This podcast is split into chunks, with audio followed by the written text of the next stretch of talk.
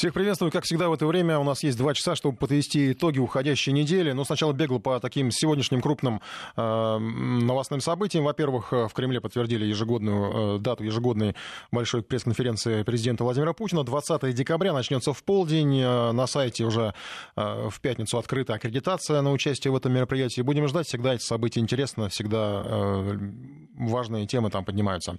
Кроме того, сегодня заседание Госсовета в Крыму в новом формате, в большом зале гостиничного комплекса «Мрия», что под Ялтой. Это неформальный диалог главы государства с главами регионов в присутствии вице-премьеров, руководителей ведомств, министерств и неформально, неформально в том числе и в дресс-коде, все без галстуков. Речь там о майских указах, о социалке, об отношении к людям. Какие-то фрагменты вы уже слышали в выпусках новостей. Все это подробнее чуть позже в нашем эфире. А сейчас о главной э, экономической новости недели. Это, конечно, турецкий поток. Его обсуждали на высшем политическом уровне. Встреча Путина и Эрдогана. Проект вышел на сушу в Турции Турции, а не в Болгарии, как предполагала версия Южного потока. Но так или иначе, российский газ выходит на Европу по новому направлению через турецкий газовый хаб. Запуск планируют в конце 2019 года. Европа, которая все эти годы сваливалась в политическую плоскость, говорила о независимости, ну, по крайней мере, многие там говорили о независимости от российских энергоресурсов, сейчас решает, кому достанется шанс, ну и достаточно, наверное, все-таки лакомый кусок а, присоединиться к участию в этом проекте. Болгария, которую фактически оттолкнули от Южного потока или труба пойдет по другим странам, например, через Грецию. Итальянские инвесторы об этом тоже говорили на уровне министра иностранных дел. Э, с нескрываемым интересом ждут продолжения проекта. В СМИ на неделе уже сообщили, что маршрут предопределен, просто его пока официально не представляют, но итог э, таков, что несмотря на противодействие Вашингтона и нерешительность европолитиков, труба все-таки вышла на европейский берег. Дальше только вопрос конкуренции между европейскими странами. Кто пропустит газ через себя? Желание на самом деле есть у всех. Ну и надо учитывать, что США продолжит пытаться блокировать любые российские проекты. Хотя в тех же СМИ даже появились необычные версии, будто Штаты стараются изолировать Европу от российского газа вовсе не для того, чтобы поставлять свой сжиженный, который дороже.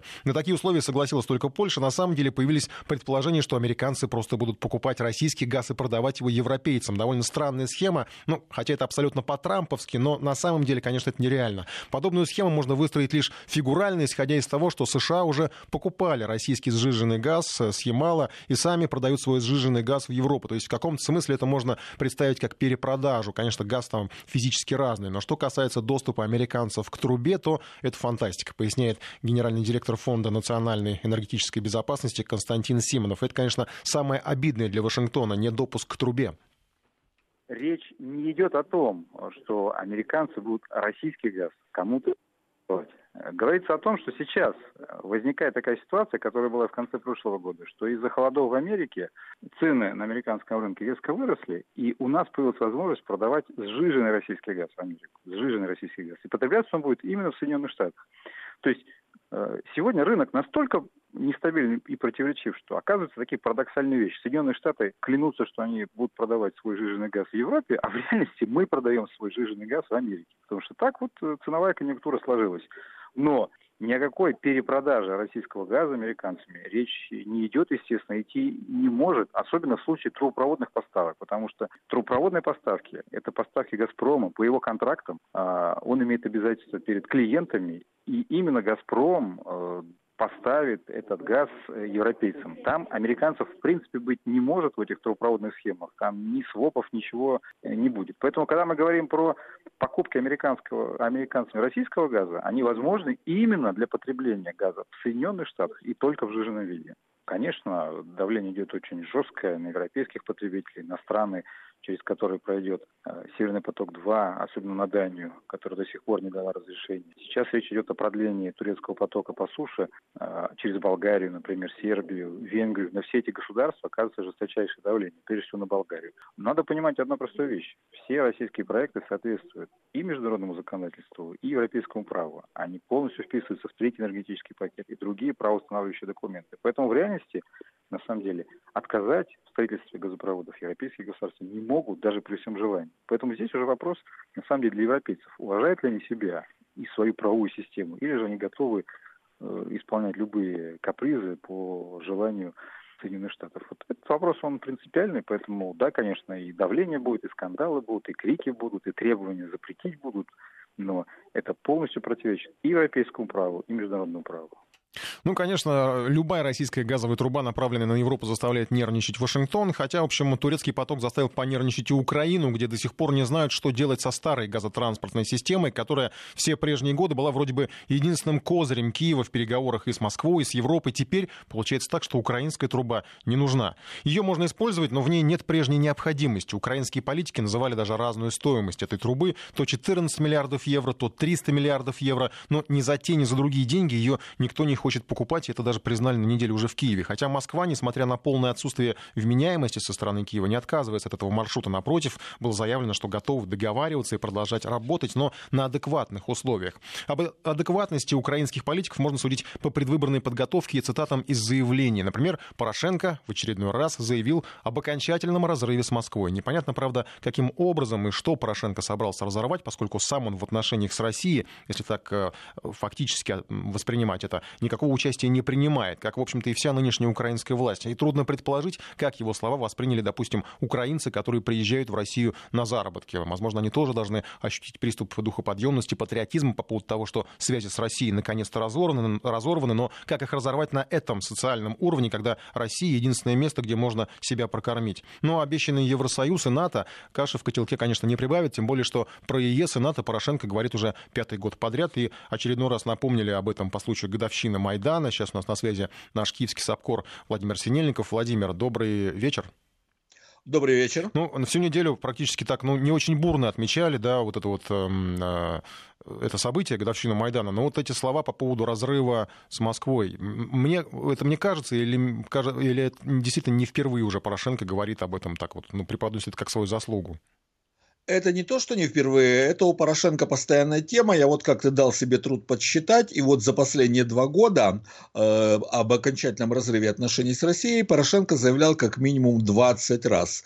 Э, по-украински это звучит «остаточно прощавай России», и вот это вот «остаточно прощавай России» Порошенко высказывает при каждом удобном поводе. Создается впечатление, что ему просто больше нечего сказать, и Порошенко со своим «остаточно прощавай» уже стал посмешищем, потому что ему постоянно в социальных сетях напоминают о том, что Порошенко в очередной раз, уже в которой даже все сбились со счета, заявил остаточно прощавая России.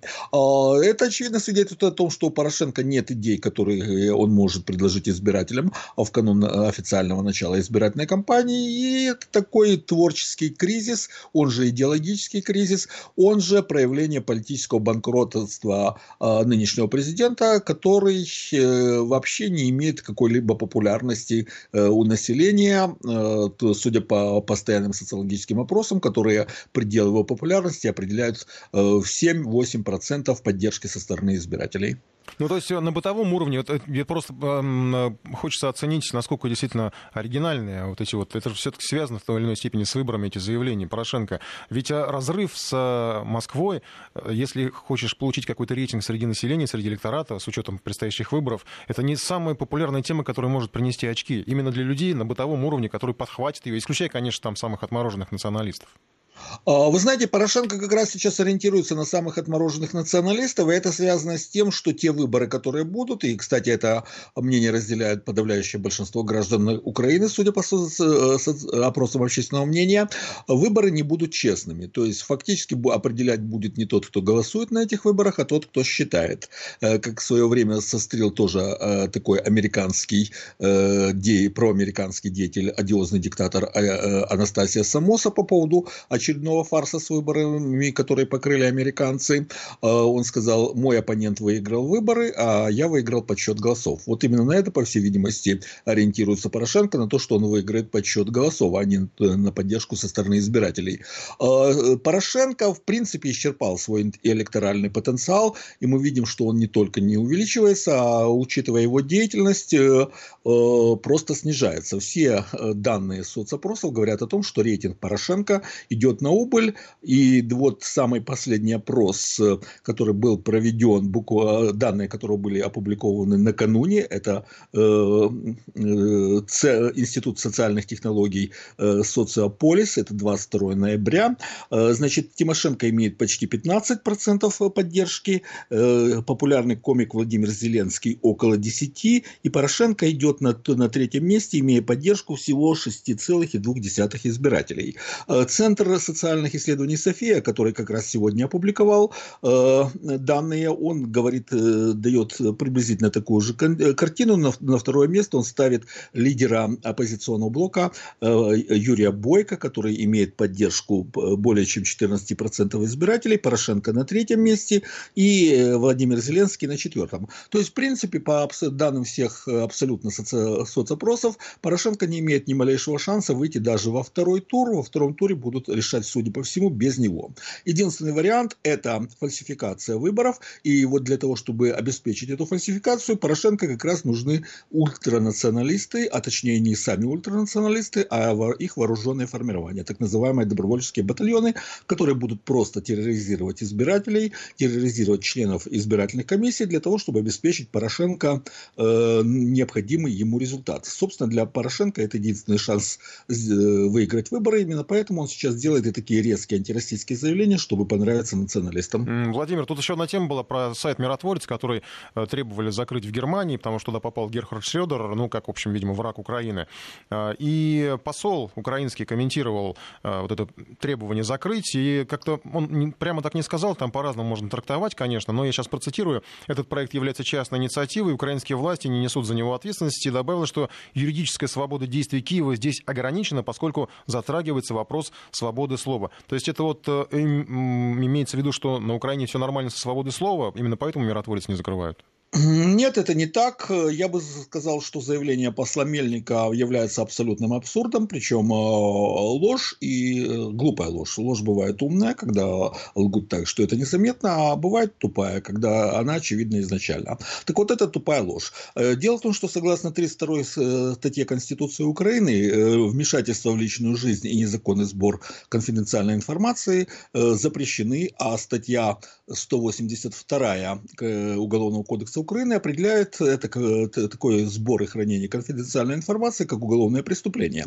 Тот факт, что в отношении сайта «Миротворец» не ведется никаких расследований, ему не предъявляется обвинение, это показатель того, что на Украине используются двойные стандарты правовые, разное правосудие для политически лояльных и для политически нелояльных. Ложью является также то, что э, это частная структура. Официально, вплоть до скандала, который имел место в мае 2016 года, партнерами, официальными партнерами сайта «Миротворец» были службы служба безопасности Украины и Министерство внутренних дел. Но э, был первый международный скандал в мае 2016 года, когда э, миротворец выложил личные данные иностранных корреспондентов, которые работают э, нелояльно для официального Киева. И вот Запад, который делал вид, что ничего не происходит до мая 2016 года, когда попали личные данные западных корреспондентов, э, он возмутился, потребовал закрытия сайта. Э, по этому поводу даже было заявление тогдашнего посла Европейского э, Союза в Киеве Яна Тамбинского. А, тогда даже заявили о том, что сайт закроют, но потом э,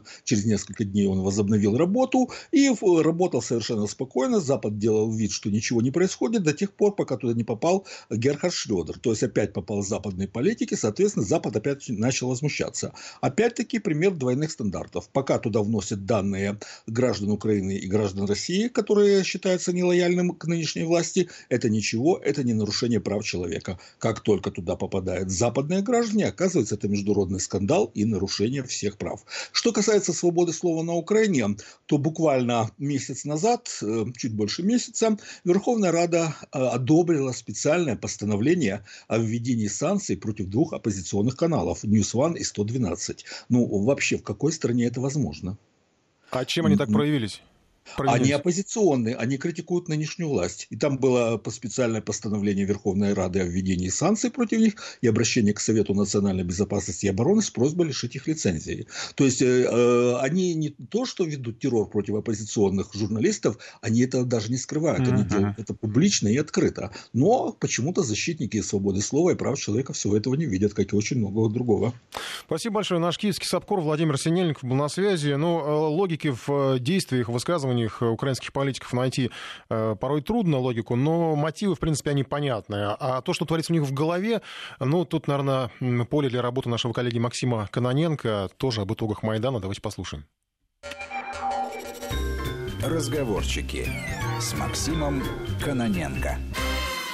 Однажды в одном из залов дома номер 11 по Банковой улице города Киева выступал президент Украины Петр Алексеевич Порошенко.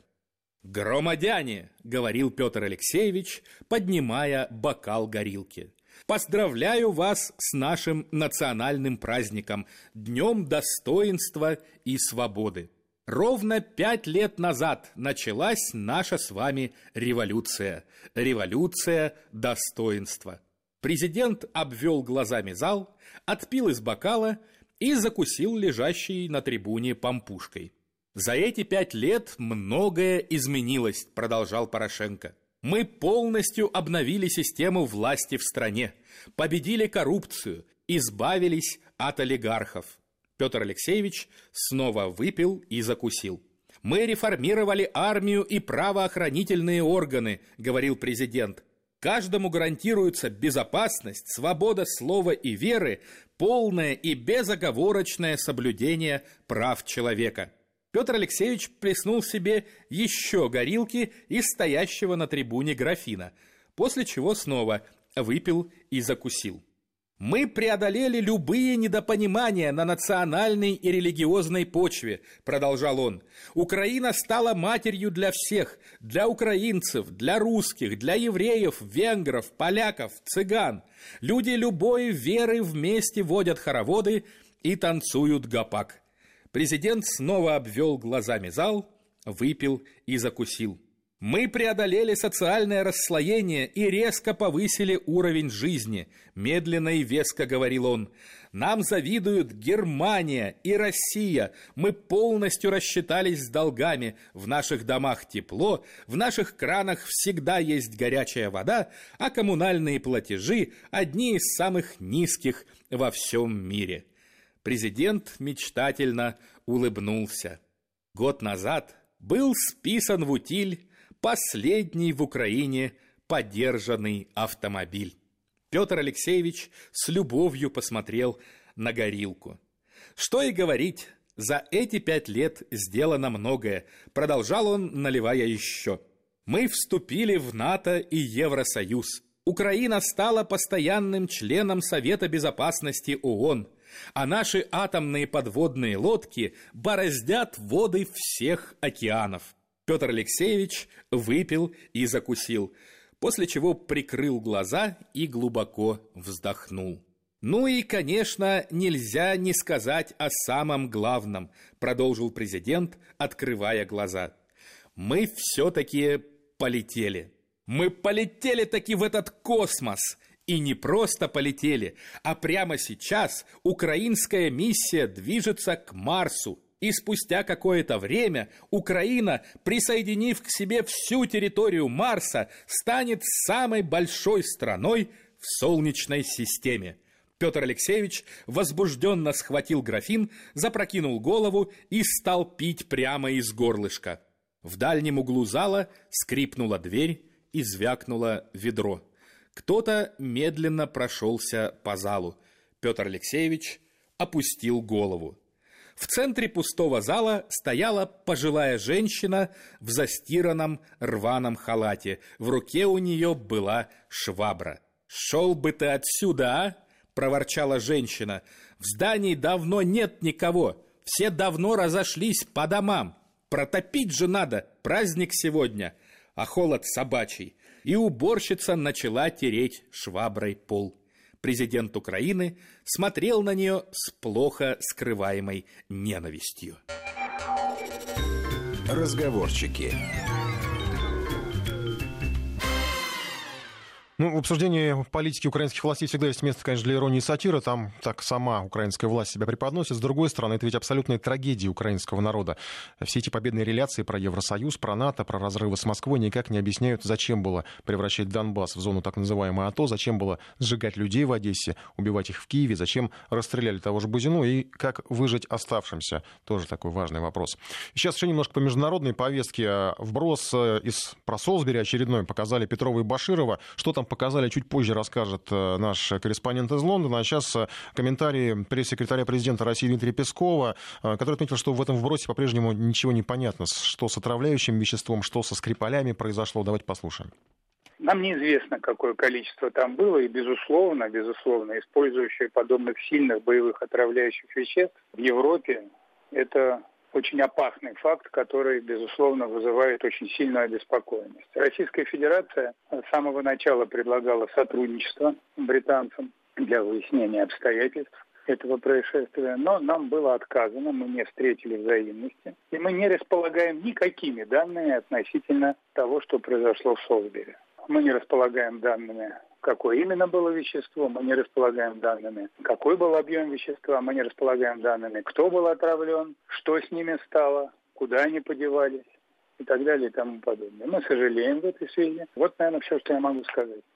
Пресс-секретарь президента России Дмитрий Песков, его комментарий. Но действительно, э, вот эти британские вбросы, их часто преподносят как некое заполнение информационных пустот, которые существуют. То есть мы должны что-то узнать про э, это событие. А на самом деле никакой информации они в себе не несут. Э, мы ничего нового и не узнаем ни про Скрипалей, ни про отравляющие вещества.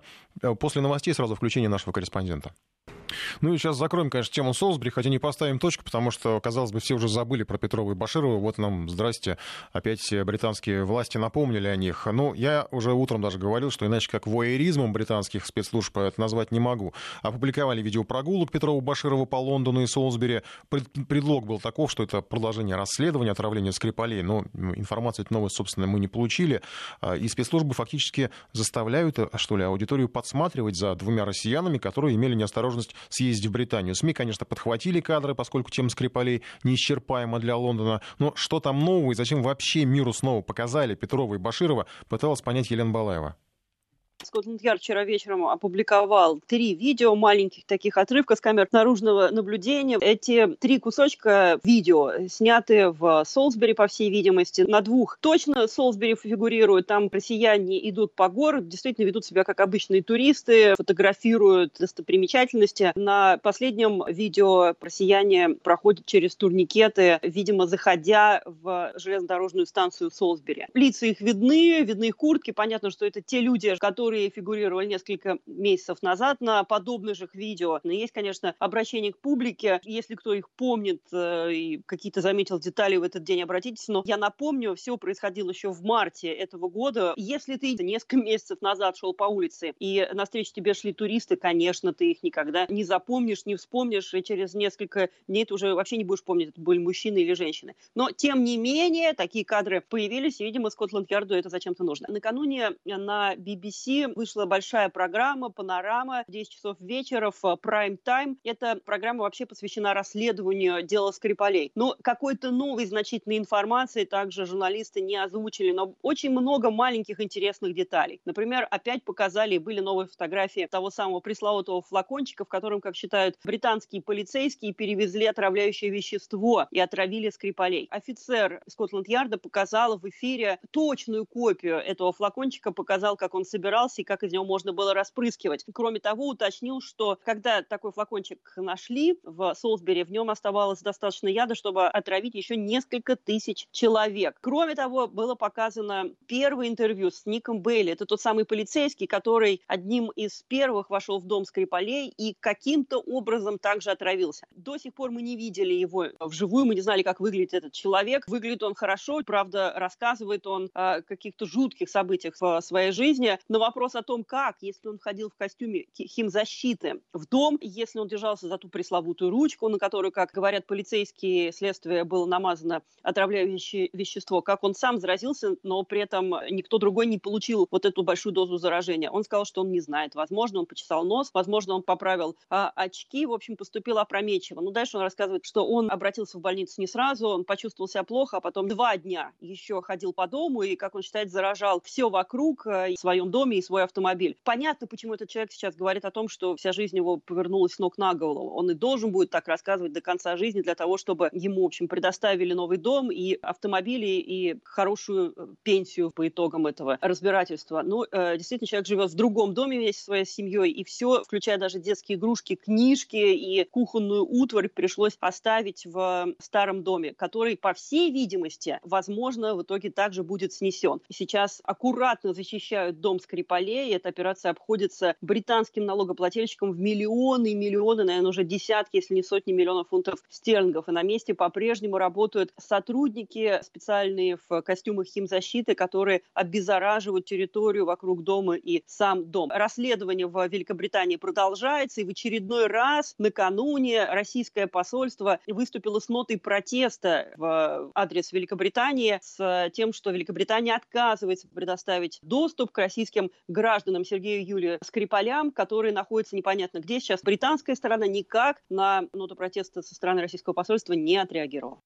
Елена Балаева, наш лондонский корреспондент. Сейчас на время, пока прервемся с международными какими-то темами, которые происходили на этой неделе, а, вернемся к нашим, к российским событиям, в частности, к истории со смертью младенца в Калининграде. Там появились новые детали. В частности, версия, что врача, которого обвиняют в преступной ошибке, по крайней мере, обвиняли, а, могли подставить. Как это часто бывает, ситуация меняется. Сначала медика обвинили в отказе спасти ребенка, якобы а, она указала не давать дорогой препарат. Елена Белая зовут, даже поместили ее под арест в следственный изолятор, но вскоре выпустили, прошло несколько дней. И все не так однозначно, сказал тогда глава Национальной медицинской палаты Леонид Рошаль. Смерть младенца, это, конечно, ужасно, но не факт, что это произошло по вине э, Елены Белой. Более того, появились предположения о том, что ее могли даже подставить. В больнице шла, оказывается, куларная борьба за место главного врача. Сама Белая была заместителем и одновременно исполняющим обязанности главврача. Все нюансы этой истории, э, по крайней мере, которые удалось выяснить на этот момент в материале Александра Писаревой.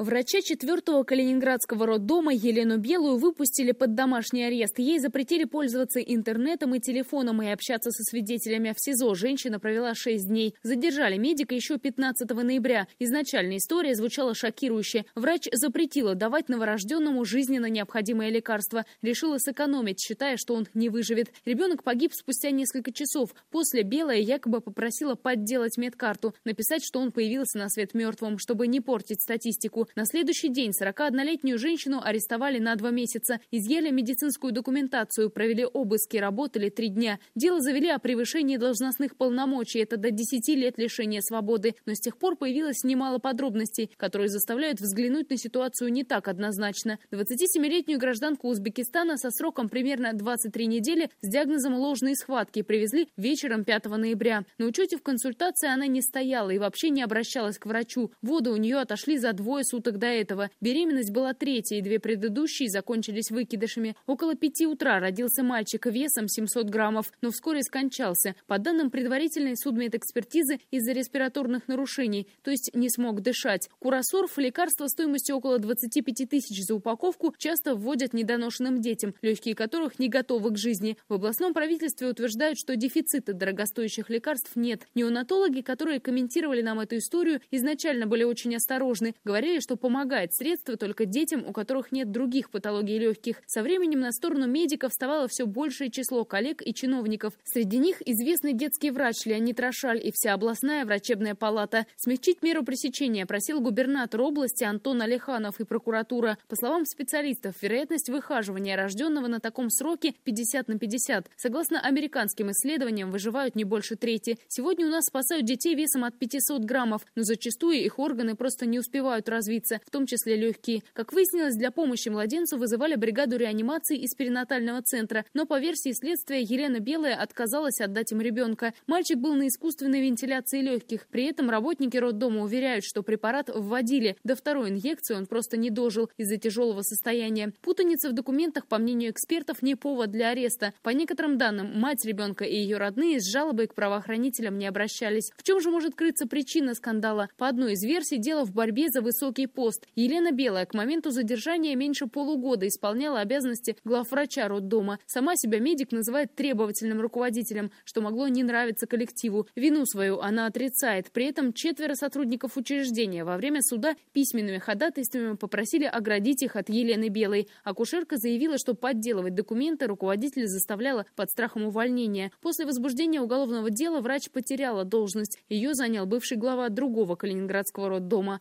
Александра Писарева Дмитриева, Вести ФМ, Петербург. Ну и на неделе это сам Леонид Рошаль в интервью на э, нашей радиостанции подтверждал, что действительно в больнице не очень здоровая атмосфера, то есть там э, конфликтная атмосфера была. Возможно, это как-то могло сыграть э, какую-то роль в этой истории. И к сожалению, в том числе могло и привести даже к смерти, возможно. Ну, я так понимаю, что следствие сейчас будет разбираться и выяснит истинную причину смерти младенца и что там вообще в больнице происходит. А что касается истории с врачебными ошибками, то, конечно, они всегда резонансные, всегда крайне болезненные. Ведь врач — это человек, от которого люди ждут помощи, и когда эта помощь не приходит, а приходит смерть, реакция вполне объяснима. Но всегда ли все так однозначно?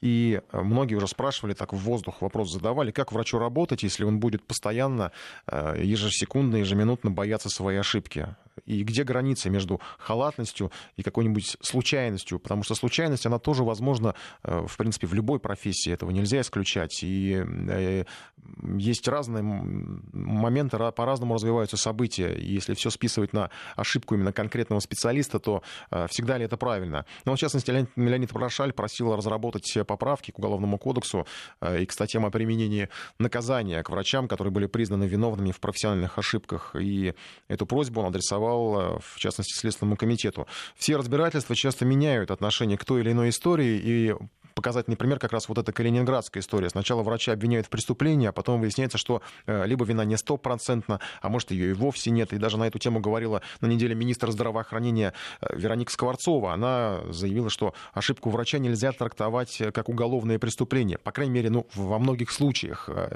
сказала министр. И врачебная ошибка, по ее словам, это не халатность, это не злостные криминальные действия, потому что нет врачей, которые бы никогда не ошибались. И в конце концов, действительно, врач это же не идеальная машина, для спасения. Э, к этому сводятся все пояснения. Дискуссия тут явно не окончена, потому что на кону жизни людей, ну и кроме того, на кону жизни врачей и судь, судьбы врачей в том числе. Сейчас короткий перерыв, несколько секунд и возвращаемся. Вести ФМ.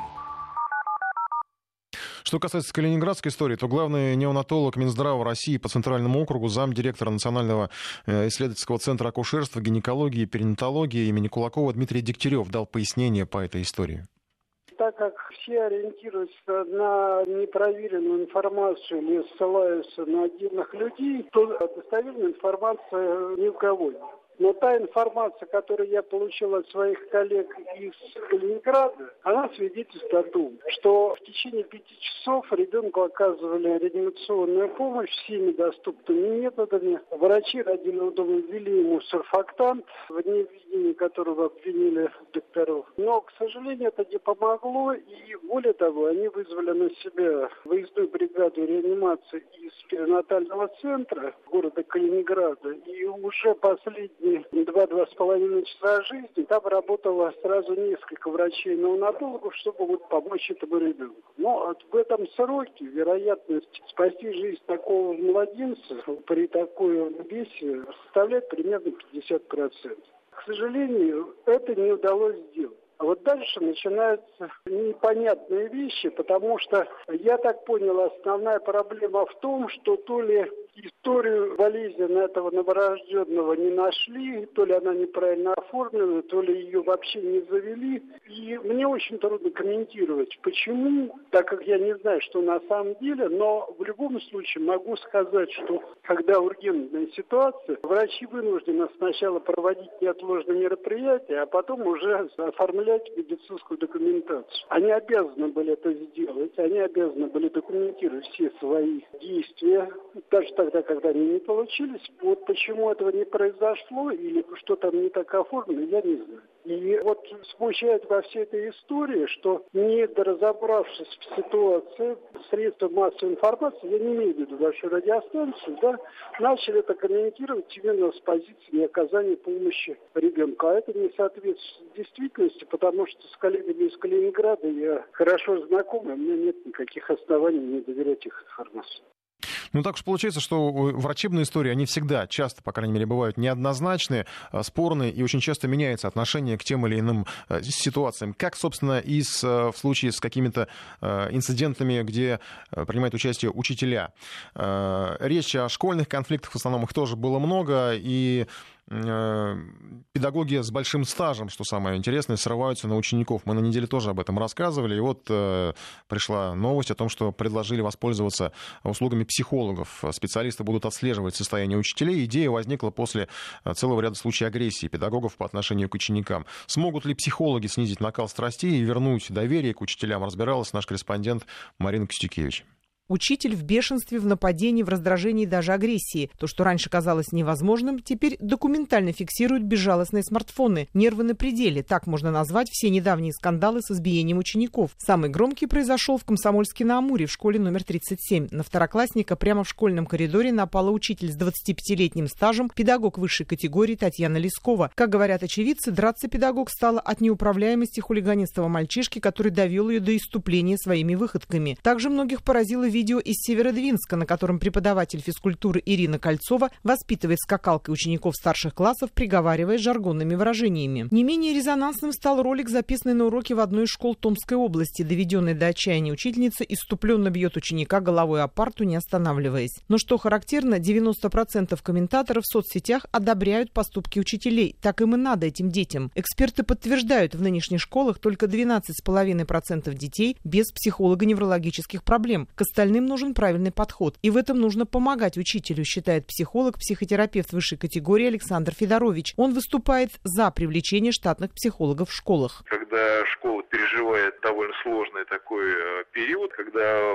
в сетях появляются материалы о том, как э, педагоги начинают жестко и агрессивно э, себя вести по отношению к детям, это как раз эту идею и подтверждает, и поддерживает, потому что педагога надо тоже защитить. Ситуация у него очень сложная, и в коллективе, в педагогическом часто бывают сложности, и во взаимодействии с родителями. Однако есть и противники такой идеи. Прежде всего, в самих школах случаи насильственного решения проблем единичны, и с такими учителями, возможно, надо работать, говорит директор столичной школы номер 45 Михаил Шнейдер. Но нельзя же каждому педагогу, иногда их число доходит до сотни, представить психолога. Подавляющее большинство учителей – это нормальные, вменяемые люди, которые при поступлении на работу проходят соответствующую диагностику медицинскую и, кстати, не только обычную, но и психиатрическую. Более того, педагогов обучают тому, как управляться с неуправляемыми. Но этого мало, возражает Александр Федорович. Разбираться в конфликте учитель-ученик должен третий человек. Да, без сомнения, педагогический курс включает в себя и курс возрастной, то есть детской психологии. Но чтобы не уйти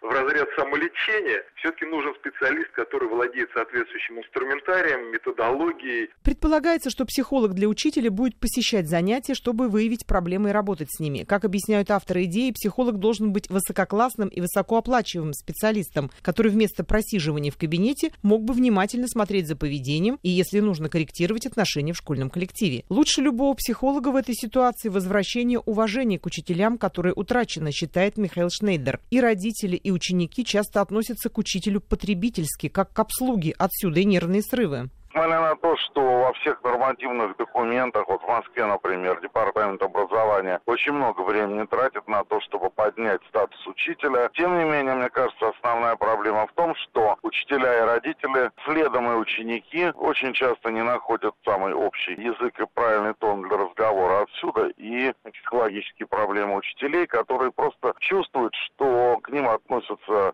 без должного уважения. Встречаются, конечно, и непрофессионалы, и откровенные психопаты, но это редкость в учительской среде. В большинстве случаев педагог терпит до последнего, пытаясь наставлять, и только потом срывается. Однако срывов не должно быть вообще. Предотвратить это возможно под силу психологам. Но для работы с ним педагоги должны признать свою слабость перед вызовами школы. Многие ли захотят этого? Большой вопрос. Марина Костюкевич, Вести ФМ.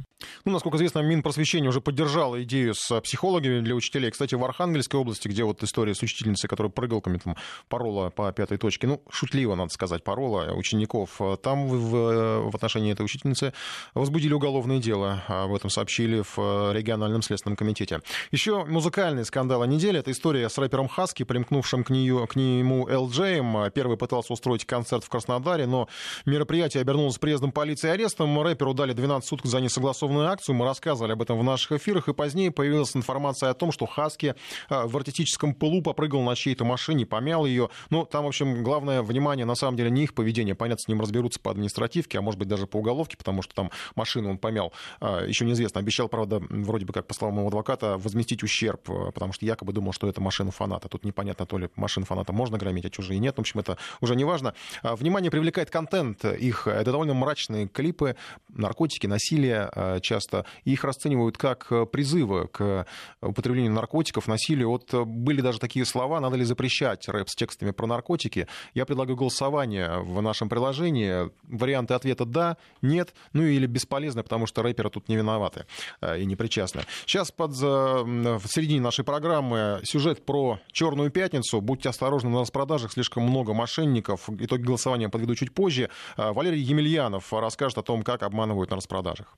В интернете обнаружено 400 сайтов копий Алиэкспресса и еще целая сеть из онлайн-магазинов, которые имитируют известные площадки по продаже брендовых товаров. Судя по записям в базах доменных имен, сайты клона изготовлены еще в августе, но явно с прицелом на Черную Пятницу. Большая часть фейковых продавцов продвигает себя через скидки и сезонные распродажи. Схемы обмана у них могут быть разными. В основном это классический фишинг. Через социальные сети и мессенджеры людям рассылают сообщения о фантастических скидках на Черную Пятницу. Когда те заходят по ссылке, то попадают либо на подпольного продавца, либо на страничку робота, который ничего не продает, а только ворует персональные данные. Рассказывает эксперт компании группы IB Илья Рожнов случае, если пользователь будет совершать покупку на этом сайте, тут возможны разные варианты. Возможно, как потеря той суммы, которую он планировал потратить, то есть в случае, когда ему товары просто не доставят. Возможно, вместо товара, который он ожидал, ему привезут э, товар низкого качества или поддельный товар. А в случае, если он ввел на этом сайте данные своей банковской карты, возможно, хищение не только той суммы, которую он рассчитывал потратить, но и вообще всех денег с его банковской карты.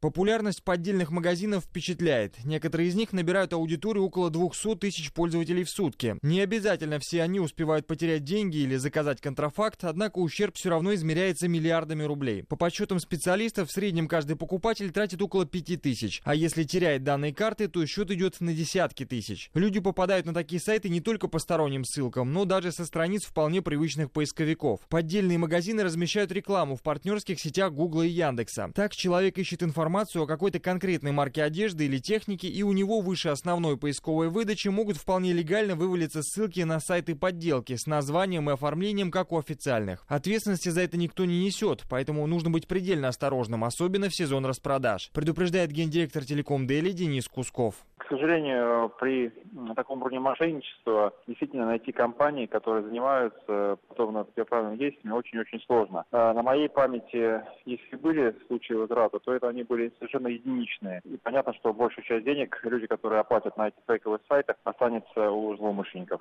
Крупнейшая из обнаруженных сетей, почти 200 фейковых магазинов, зарегистрирована на серверах государства Белиз в Карибском бассейне. То есть со стороны России их даже заблокировать сложно, не то что найти исполнителей и заказчиков. Они широко используют все те же методы, что и фальшивые алиэкспрессы. Ссылки, баннеры, контекстная реклама, поисковая оптимизация. При этом у них, как и на портале настоящей Черной Пятницы, очень широкий ассортимент товаров. Там не только техника и одежда, но также ювелирные изделия, косметика и даже медицинские препараты. Потерять деньги на подобных сайтах сайтах это еще не самое опасное. Можно и здоровья лишиться. Впрочем, организаторы «Черной пятницы» уверяют, что масштабы мошенничества преувеличены. В распродажах участвуют люди, умеющие покупать в интернете, и их не так-то просто обмануть, убежден президент Акит Алексей Федоров. Все инсинуации по поводу того, что где-то контрафактные товары на большом количестве сайтов, так и останутся инсинуациями. Вывести сайт в топ быстро и сделать так, чтобы на сайт заходили люди именно на время Черной Пятницы технически невозможно. Поисковые системы работают совершенно по-другому. Так что